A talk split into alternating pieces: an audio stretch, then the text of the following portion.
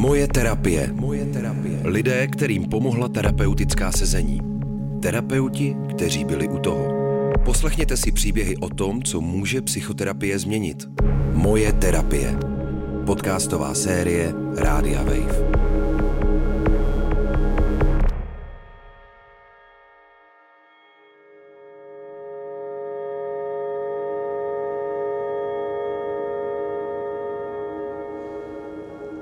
Začíná pátá epizoda podcastu Moje terapie, u které vás zdraví její autorka Klára Tasovská.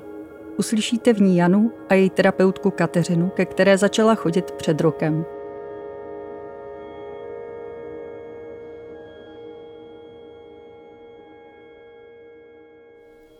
S úzkostí je velmi úzce spojeno dýchání. Takže jsou techniky, díky kterým lze ty situace lépe zvládat.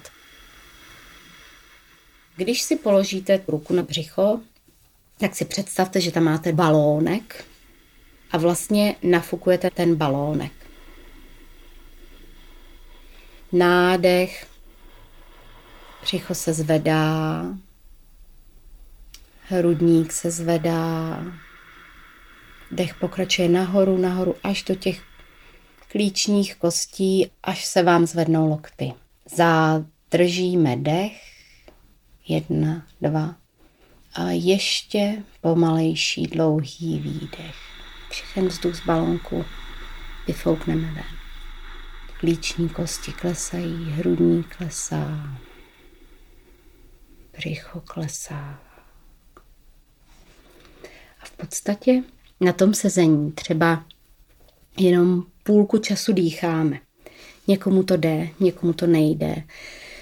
Když je třeba někdo, komu to hodně nejde, tak se bavíme o tom, kde to nejde, kde vlastně sedí to napětí, kde někdo může být v tak strašně jako křeči a tenzi, že se vůbec nedostane dolů, že ta bránice je vlastně v takovém spazmu, že ten dech nemůže projít do toho břicha.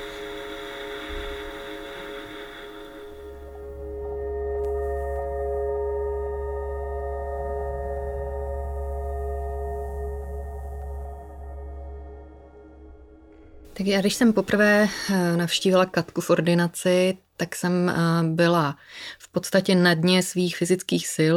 Připadala jsem si, jako když trpím těžkou chřipkou, která ale neměla žádné další příznaky, neměla jsem kašel, rýmu, neměla jsem teplotu. Byla jsem fyzicky na dně úplně a eh, byla jsem troska, která jenom leží a neví si sama se sebou rady.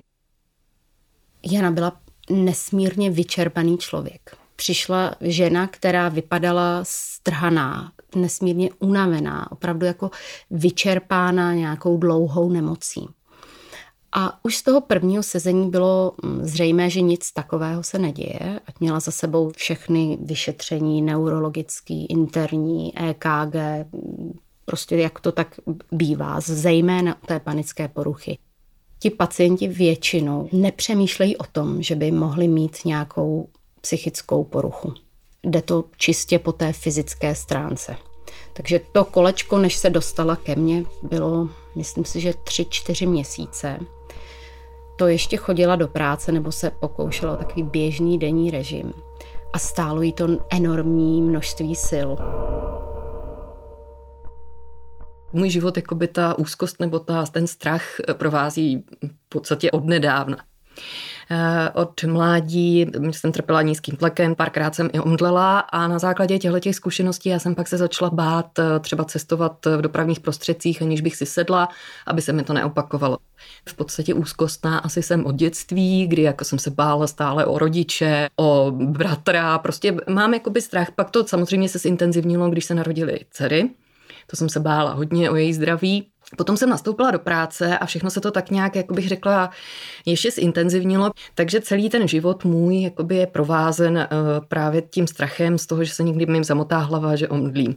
To, že se něco děje, jsem zjistila v podstatě uh, loni zhruba, kdy už eh, mi neza, jakoby začínalo být víc těžko, úzko a větší strachy. Když jsem třeba šla na jednání, tak jsem cítila jako velký strach, že mi bušilo srdce. Bylo to jednání třeba na úrovni vedení firmy a já jsem tam šla prostě se strachem, co se bude dít, že si se mi tam třeba neudělá špatně. Jo, jakoby, že i některé situace, které dřív mi problém nedělaly, předstoupit před publikum, oslovit lidi někde, jo. takže teďko už mi začaly problém dělat. Měla jsem někde prezentovat a, a prostě jsem se jako předtím úplně vystresovala, nebylo mi dobře. Tak jsem si třeba musela sednout a sváděla jsem to na záda a tak dále. Potom se mi třeba jednou neudělalo dobře v metru a já už jsem se začala bát jezdit metrem, takže já jsem začala jakoby vypouštět metro jako dopravní prostředek. Pak se mi začalo dělat eh, špatně v obchodech. Nejhorší jsou fronty, když čekáte někde ve frontě, chcete zaplatit, chcete už to mít za sebou a najednou prostě se to zadrhne a teď už to na vás jde a říkáte si, Ježíš Maria, motá se vám hlava a, a, a to je právě už jakoby ta panika, ale to jsem ještě v tu chvíli nevěděla. Takže jsem potom i začala v podstatě vypouštět některá nákupní střediska, eh, radši jsem chodila s někým do krámu, bála jsem se jít třeba s holkama na takový takzvaný shopping, což dřív byla naše radost, že jsme šli nakupovat. Loňský rok jsem v podstatě potom začala třemi nepěknými virózami za sebou, kdy prostě to tělo nějakým způsobem zřejmě už volalo o pomoc fyzicky. Já jsem se z toho nějakým způsobem vyhrabala a začala jsem chodit do práce, ale začalo zase to motání hlavy. S tím přicházel znovu ten strach a já potom jsem začala být strašně už unavená. No a pak jsem prostě ulehla. Ulehla jsem s tím, že jsem naivně zase doufala, že to bude jenom nějaká viróza. Šla jsem k doktorovi, pan doktor mi řekl tenkrát, že si myslí, že by to mohla být viróza, ale že uvidíme. A po týdnu jsem tam přišla a říká se mě pořád hrozně. A tak pan doktor mi řekl, že se obává, že můj stav jaksi není fyziologický, že bude spíš souviset s nějakou, nějakou, nějakým psychickým stavem. Já jsem ještě jako by s ním tak jako trochu licitovala, a protože to bylo pro mě stigmatizující, něco naprosto nevýdaného, prostě psychiatr. Pro mě do té doby zkušenost, kterou jsem nikdy neměla. Nicméně v tu dobu mě bylo tak zle, že jsem souhlasila úplně ze vším. Takže jsem uh, šla k psychiatričce, ta si mě vyslechla a v podstatě po půlhodinovém sezení mi řekla, vy jste zdravá ženská, vy máte jenom poruchu. A to dáme dohromady. A pro mě to jako byl takový ten první krok k tomu, že jsem začala přemýšlet o tom, že můj stav nemusí souviset s tím, že bojuju s nějakým virusem, ale že to může souviset s tím, že mám prostě problém uh, psychického rázu. Takže v tu chvíli jsem teprve přijala ten fakt, a začala jsem s tím pracovat úplně jinak.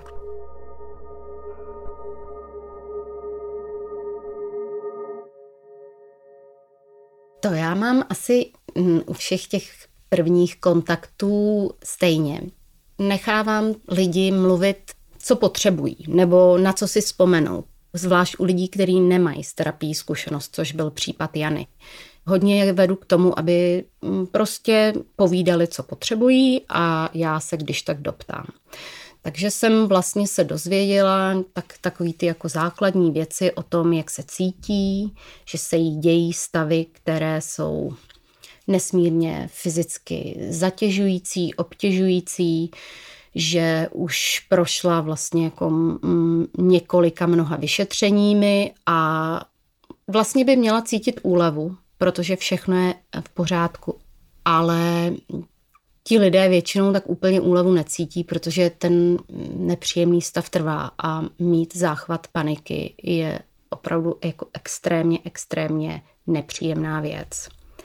A ta únava, která k tomu přichází, je i proto, že ta reakce je vlastně fyziologická. Ten, ten člověk se v té úzkosti nabudí tak, že aktivuje všechny svoje vnitřní síly. Je to taková tak stará reakce útok útěk, ale přichází naprosto nevhodnou dobu, nepatřičnou té reakci. Nikdo je nenapadl v parku nebo nemají za sebou nějaký jako válečný stav, že musí aktivovat veškeré svoje zdroje. Jím se to děje velmi často a v situacích, které tomu nepřísluší a to je nesmírně vyčerpává. Takže ty lidé potom záchvatu paniky, který může trvat pár minut až třeba 10, 20 minut, jsou úplně vyčerpaní. A když ty paniky se stupňují, což se většinou těm panikářům stává, to se stávalo i paní Janě, tak úplně v podstatě vyčerpají veškeré zdroje. Takže to byla takový začátek, že my jsme se začali bavit jednak o tom,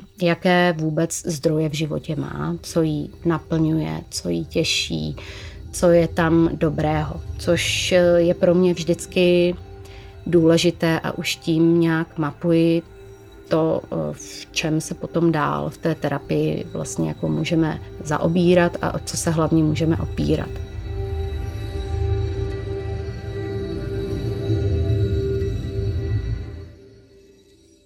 Z mého pohledu byla klíčová už ta první návštěva, protože já po bohužel špatné zkušenosti jedné první mé životní s jiným terapeutem jsem byla velmi skeptická.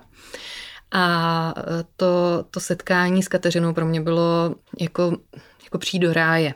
A cítila jsem se tam dobře, protože Kateřina v podstatě ke mně přistupovala jako k někomu, kdo si zaslouží péči. Do toho okamžiku jsem pořád měla pocit, že vlastně někde pořád jenom obtěžuju.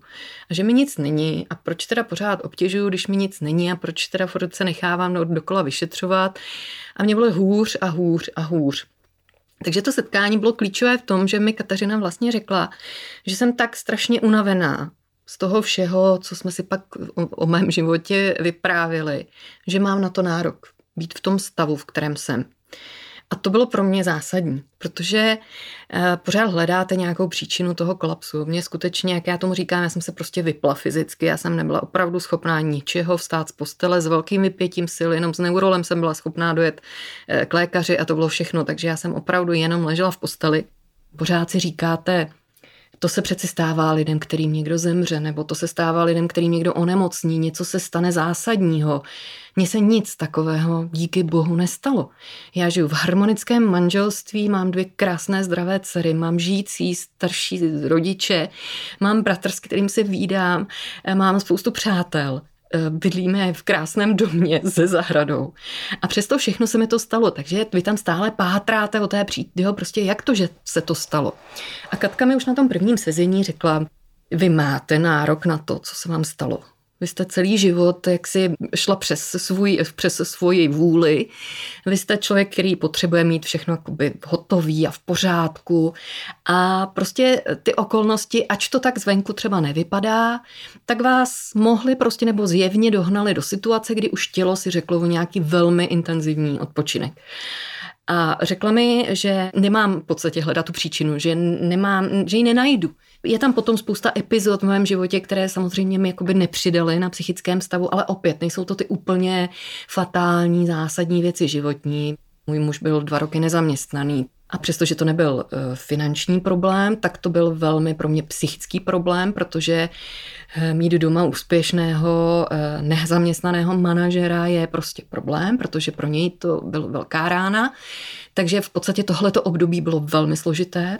A v tom mém životě mi ona v podstatě začala rozkrývat věci, které měly zásadní vliv na ten můj stav, ačkoliv já jsem to tak nevnímala a pojmenovala mi spoustu těch věcí a v podstatě mě naučila se dívat i na mě jako samu na sebe. Protože každá máma dětí, manželka a, a zaměstnaná matka si myslím, že se má zařazenou opravdu někde na konci. A pak najednou nějaké životní etapy si řekne, aha, a kde jsem se to zapomněla? Já si myslím, že těch příčin bylo určitě víc, že to byl pohár, do kterého dlouhou dobu kapalo a on najednou přetekl. A Jana je takový jako velmi analytický, organizovaný, dobře strukturovaný člověk, který má ale na sebe vlastně veliké nároky. Mám pocit, že to do té doby, než vlastně se to její tělo úplně vyplo a vyčerpalo, že to tak nevnímala že, že neměla ten pocit, že by byla na sebe příliš přísná, že by toho po sobě chtěla moc, že by mohla něco už nedělat, dopřát si ten svůj čas a prostor.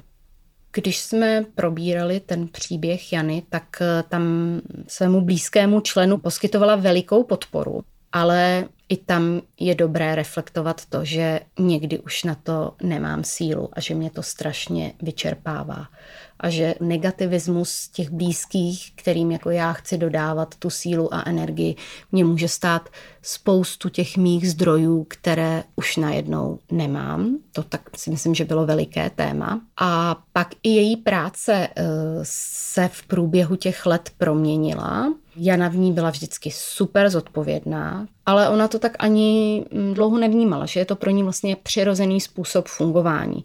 Takže i s malými dětmi si prostě vzala pracovní úkol, který zvládla, dobře ho zvládla, ale něco jí to stálo. Ten způsob vlastně toho zacházení sama se sebou a souhra těchto těch okolností jí vlastně dovedl k tomu, že už neměla sílu čelit stresům, které ve své pozici pracovní, myslím, asi vždycky bude mít, protože je prostě zaměstnaná v instituci a na místě, které stresy obnáší. A pak je samozřejmě ta druhá linie, která se táhne od narození z dětství, že asi přirozeně vždycky byla úzkostnější, spoustu věcí pro ní bylo nějak nepříjemných. I když jsme se potom o tom bavili jako nějak anamnesticky, tak eh, ta výchova, ve které, ze které ona vzešla, byla úzkostnější. A to je něco, co si člověk určitě do života nese. A třeba nějakou dobu to může fungovat bez nějakých symptomů, ale když se pak vlastně nahromadí víc těch věcí najednou, tak se stane, že prostě ten pohár přeteče a najednou se ty paniky rozběhnou. Bez toho, aby to vlastně mělo nějakou zřejmou příčinu. Tam není žádné trauma, které bychom mohli jako pojmenovat, jako tady se to stalo, tak tohle je ten bod zlomu. Ono se to tak vlastně pomalu, pomalu střádá a najednou se ta panika objeví.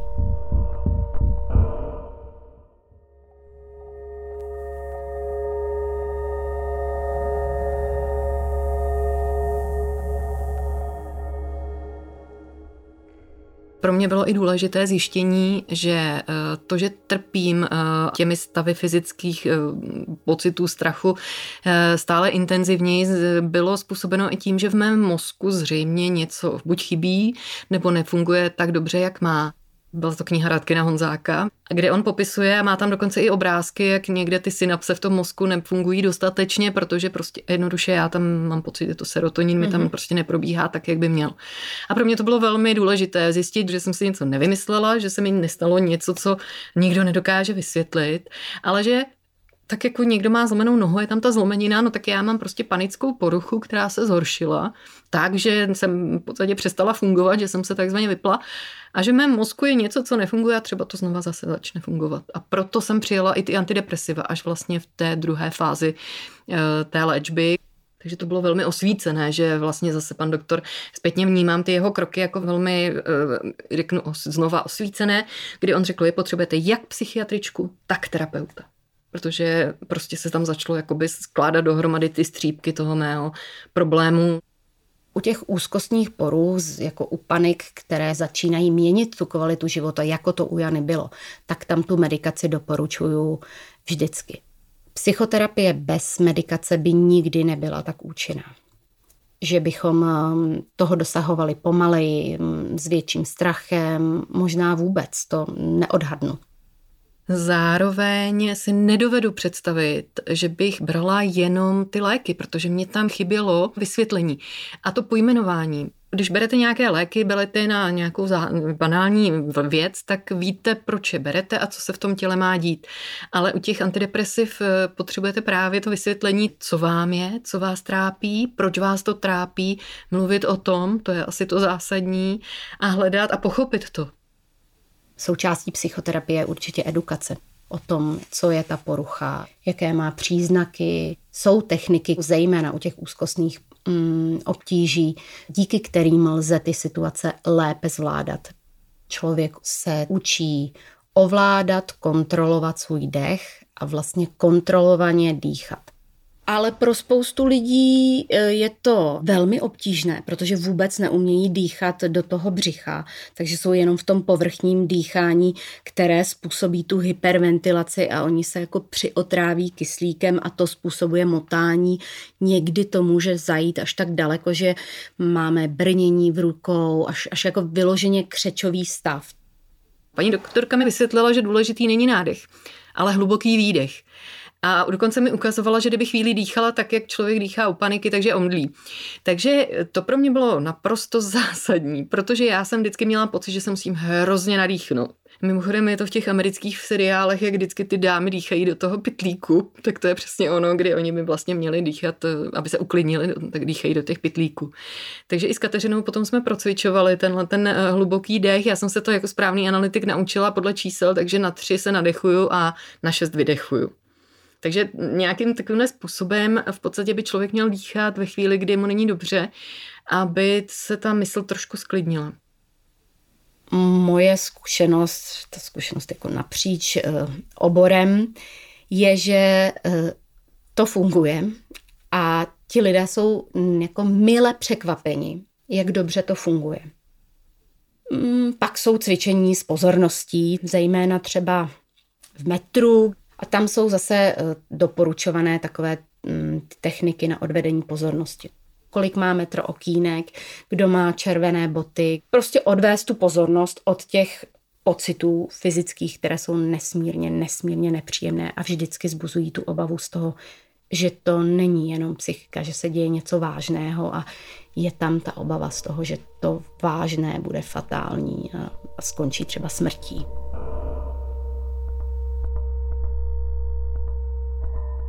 Já uh, mám výcvik humanistické nedirektivní psychoterapii a hodně se ta moje práce tím eh, ovlivnila, ale nemohla bych o sobě říct, že pracuji čistě tímhletím způsobem. Myslím, že ten způsob je eklektický a k těm úzkostným poruchám a k panice zejména patří kognitivně behaviorální terapie, což je terapie, která je mnohem direktivnější, hodně se pracuje na takových úkolech, hodně se pracuje s expozicemi v těch situacích, aby nedocházelo vlastně k posilování té úzkosti v těch inkriminovaných situacích. Já tyhle prvky určitě do své praxe zařazuji. Třeba konkrétně v případě Jany bylo náročné nakupování. A tak vlastně se bavíme o těch situacích, co se tam děje, čeho se obává, co jsou nejhorší myšlenky, eh, které se mohou stát. Protože někdy ta mysl produkuje opravdu bizarní představy, co se stane, jak to bude. Určitě, určitě to bylo to období, kdy já jsem uh, takhle stěžení, bylo ten začátek, kdy um, já jsem si musela uvědomit, že nemám tu chřipku a že nebudu doma ten týden, jak se v zaměstnání očekává, standardně nebo 14 dnů, ale že to bude na díl. A to byl ten první stěžení moment, kdy já jsem si musela říct, aha, tak to tam budu muset zvládnout díl, což je něco, co vlastně mě naučila Kateřina, že mi řekla, vy musíte si odpočinout, musíte nabrat ty síly, které nemáte, nechte to tělo odpočívat. Že mě vlastně přemluvila, že takhle je to správně, jo, že nikam neběžím, že naopak mám čekat, až to samo se trošku sklidní. A já jsem si řekla, aha, tak dobře, tak nechám to na svém těle a teď jsem si říkala týden, dva, tři a nic. A já jsem byla ve stavu, kdy vlastně tu panickou poruchu bych měla léčit tím, že se budu vystavovat těm situacím, kterých mi není dobře. Ale já jsem nebyla schopná sejít ani schody doma. Takže já jsem v podstatě se nejdřív potřebovala dát dohromady fyzicky, a teprve potom mohlo přijít jakoby v úvahu, říká se tomu projekce, kdy vlastně se vystavujete vědomě těm situacím, zjistíte, že vám v nich není špatně, že se vám nic neděje a tím, že se do nich neustále vracíte, tak v podstatě si uvědomujete, že je zvládáte a to je ta léčba. Ten začátek braní těch antidepresiv Eh, vás ještě jakoby trošku skopne níž, bych řekla. Takže já jsem netrpěla depresemi a netrpím dodnes. Eh, říká se, že lidé, kteří trpí depresí, tak se zhorší. Lidi, kteří trpí úzkostí nebo panikou jako já, takže se jim ta panika zhorší. Ale já, protože jsem jenom ležela v posteli a nezažívala jsem žádné situace, které normálně zažívám, ty úzkost nebo paniku, tak se jenom zhoršila ještě ta únava. Takže já jsem spala, spala a spala a byla jsem úplně mimo. Jo, já jsem zažívala pocity když jsem byla zmatená, držela jsem v ruce telefon a ovladačku a říkám si, proč to držím, co čím mám udělat, tímhle se mačká, co. Jo, takový, takový pocit jakoby odtržení od, od reality trošku. Takže první týden na antidepresivech byl ještě, jakoby se to zhoršilo.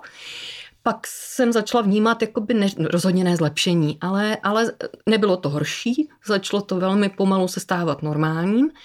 A já jsem opravdu ale jako pomaličku, pomaličku jakoby se začala vlastně vracet do normálního života, ale typu, že jsem možná byla už jako schopná sejít ty schody, ale to přišlo třeba po třech nedělích, po čtyřech nedělích, že jsem si řekla, udělám si polívku, že jsem si řekla, uh, co takhle začít číst. Po dvou měsících jsem byla schopná víc z domu, sama nebo s kamarádkou a obejít třeba blok 500 metrů. Byla jsem vyřízená, že jsem si musela znova lehnout. Vlastně ta terapie jenom je krátký výsek z nějakého týdne, ale ten materiál tam hodně vnáší klient sám a v tom mm, byla a je Jana velmi jako mm, aktivní a čím víc je aktivní, tím víc toho dokáže vytěžit to já asi nedovedu říct, že na jednom sezení nastal nějaký aha zážitek. Ale on to byl proces. A ten proces přesně začal tím, že jsme si řekli, nemůžu vám říct, že to bude šest týdnů. Dejte si čas, zpomalte, mm, dělejte si pro sebe prostor.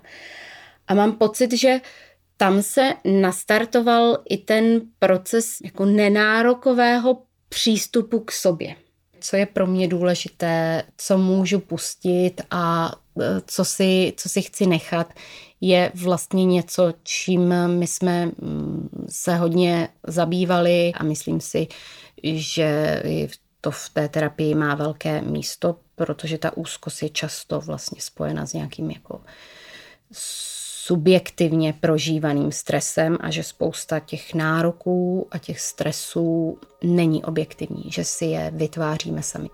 Hodně lidí v terapii eh, vám vlastně řekne, že největší benefit bylo, že zjistili, že spoustu věcí dělat nemusí, nebo je si můžou dovolit dělat jinak.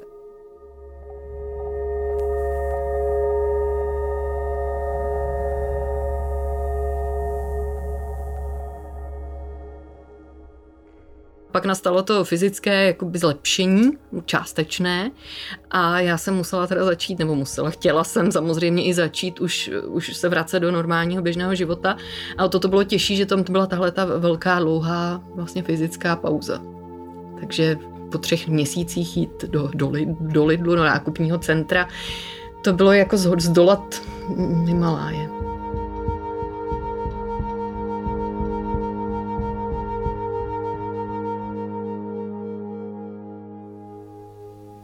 Bavili jsme se o tom, já jsem určitě zastávala to nepříliš spěchat a zároveň byly nějaké kroky, které jsem považovala já i ošetřující paní psychiatrička jako důležité, aby je Jana zvládla což byla třeba ta samostatná návštěva supermarketu.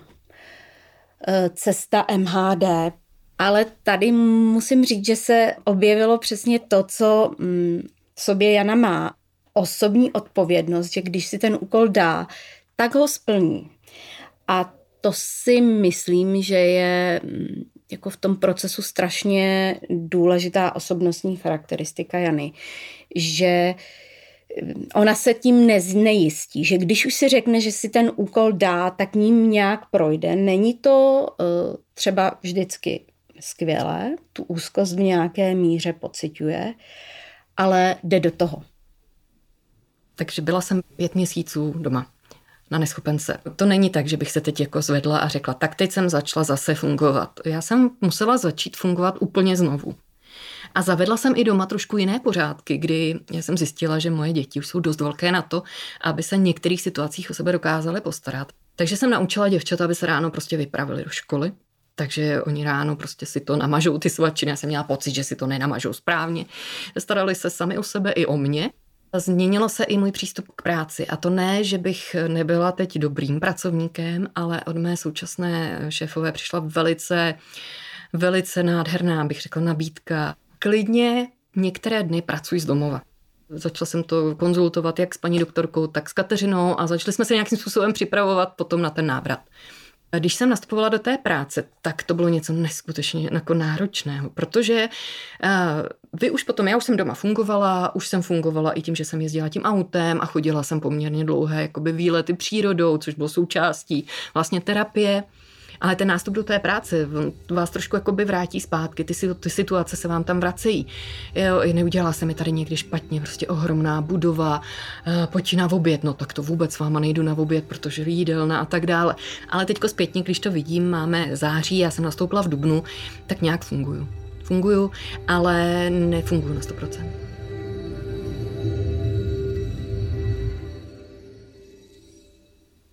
Je důležité říct, že Jana je na tom jako teď už velmi dobře. Veškeré pro ní obtížné situace, které dřív spouštěly paniku, už zvládla, už jimi prošla. Ne, že by se v nich cítila skvěle nebo super komfortně, ale dokáže je zvládnout. Možná, a to si myslím, že už v současné fázi terapie je jako hodně téma, možná se v nich už nikdy nebude cítit komfortně. Otázka je, jestli se v nich předtím cítila komfortně, nebo si to jenom neuvědomovala. Ale není nic, co by vlastně v tom životě jí omezovalo, aby jí to zásadním způsobem snižovalo kvalitu života. Dokáže jít ven, dokáže zvládnout pracovní nároky, dokáže cestovat MHD, ačkoliv jí u toho není dobře, dokáže jít se svými dcerami do nákupního centra a vlastně si to i užít. A to si myslím, že jsou vlastně všechno kroky, ke kterým dospěla jednak tím, že to se snažila trénovat, ale hlavně tím, že si v podstatě dala prostor na to zredukovat stres, mm, vzít si víc času na odpočinek, uspořádat si svůj život tak, aby tam bylo víc času, víc těch radostných chvil, které tam byly i předtím, ale možná je tak třeba vědomě neprožívala, což si myslím, že také je důležité vlastně zvědomovat to, že tady a teď je mi nějak. Já jsem asi větší sobec teďko. A nechci, aby to vyznělo nějak ošklivě, protože já jsem měla pocit, že všechno musí být v pořádku, že všichni jaksi musí být zabezpečení, ale eh, teď si vědomně říkám, necítím se, jdu si lehnout, jdu odpočívat, chci jít ven a pořád jako v tu chvíli myslím na sebe. To znamená, Neříkám, že jsem nějakým způsobem změnila ty priority. Samozřejmě, že ty děti prostě a rodina jsou pro mě pořád na, na, tom, na, tom, na těch nejzásadnějších místech. I ta práce. Ale víc, opravdu víc jsem tam nějak někde obecně předsadila samu sebe.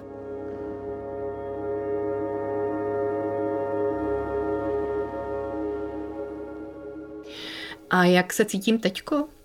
Já pořád si připadám, že jsem někde na půli cesty, možná na tři čtvrtině cesty, s tím, že teď jsme zhruba nějaké ne, tři čtvrtě roku v podstatě od zahájení vlastně té, jak terapie, tak té léčby. To, jak v tuhle tu chvíli jsem schopná, nebo jak žiju, mi přijde, že je velký úspěch, vzhledem k tomu, když tady právě se bavíme o tom, jak, v jakém stavu jsem byla, když jsem, když jsem Kateřiny eh, poprvé byla, Nicméně stále cítím, že ten prostor pro to zlepšení u mě je. Třeba bych chtěla chodit do práce jako normální lidé každý den. Třeba ne, třeba jako by bylo ideál pracovat z domova dva dny, nebudu se tomu bránit.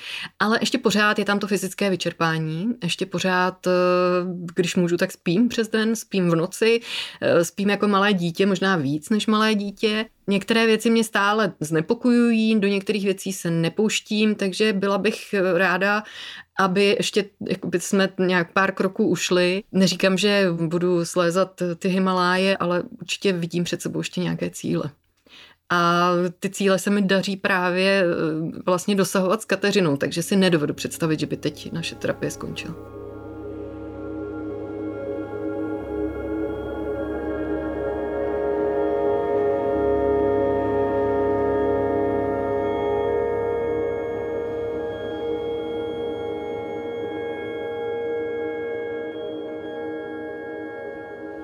Slyšeli jste pátou epizodu podcastu Moje terapie. Jana na tu svoji plánuje chodit dál, dokud jí bude potřebovat.